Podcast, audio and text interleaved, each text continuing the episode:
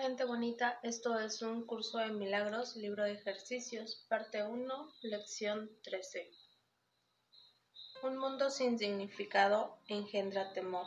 La idea de hoy es realmente una variación de la anterior, excepto que es más específica en cuanto a la emoción suscitada. De hecho, un mundo sin significado es imposible. Lo que no tiene significado no existe. Sin embargo, de eso no se deduce que tú no puedas pensar que percibes algo que no tiene significado. Por el contrario, eres especialmente propenso a pensar que sí lo percibes.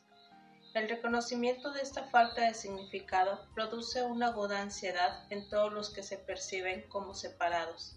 Representa una situación en la que Dios y el ego se desafían entre sí con respecto a qué significado ha de escribirse en el espacio vacío provisto por dicha falta. El ego se abalanza frenéticamente para establecer allí sus propias ideas, temeroso de que de otro modo el vacío pueda ser utilizado para demostrar su propia impotencia e irrealidad, y solamente en esto está en lo cierto. Es esencial, por lo tanto, que aprendas a reconocer lo que no tiene significado y a aceptarlo sin temor.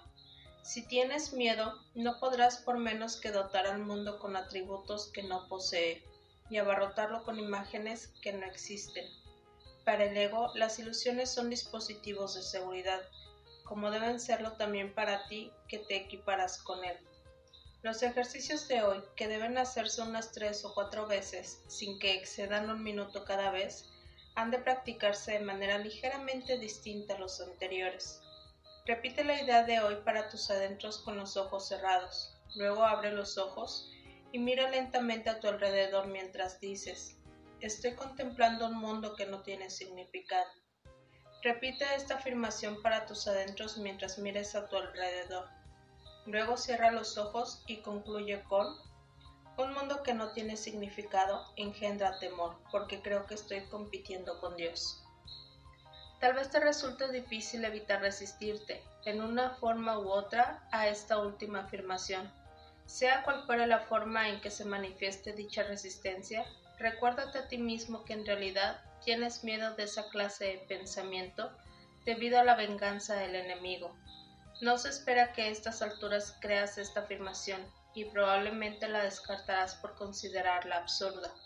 Observa cuidadosamente, no obstante, cualquier señal de temor patente o encubierto que dicha afirmación pueda suscitar.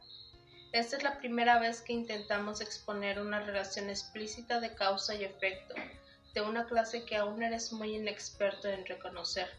No te enfrasques en esa última afirmación y no trates ni siquiera de pensar en ella, excepto durante las sesiones de práctica.